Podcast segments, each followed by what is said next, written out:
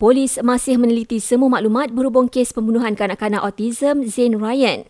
Ketua Jabatan Siasatan Jenayah Bukit Aman, Datuk Seri Muhammad Suhaili Muhammad Zain berkata, individu terlibat akan dibawa ke muka pengadilan selepas meneliti kesemua maklumat tersebut.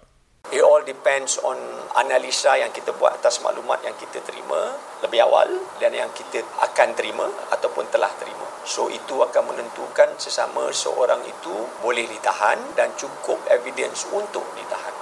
Terdahulu, Ketua Polis berkata siasatan kes jenayah tersebut telah 90% selesai.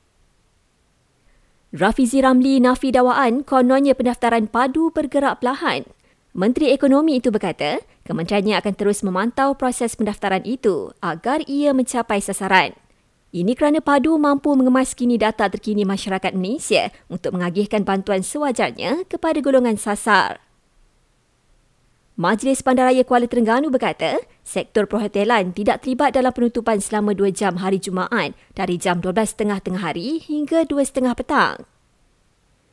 Situasi banjir di Johor terus membimbangkan apabila lebih 7,800 mangsa banjir terus berlindung di PPS. Manakala di Pahang pula lebih 1,300 mangsa banjir dipindahkan. Sementara itu, Pejabat Pendidikan Daerah Pekan menempatkan 21 pelajar SPM di dua sekolah berasrama berikutan banjir di daerah itu. Dan penyanyi Indonesia Fadilah Intan yang popular dengan lagu Dawai bakal tampil dengan dua single terbaru yang akan dilancarkan bulan depan.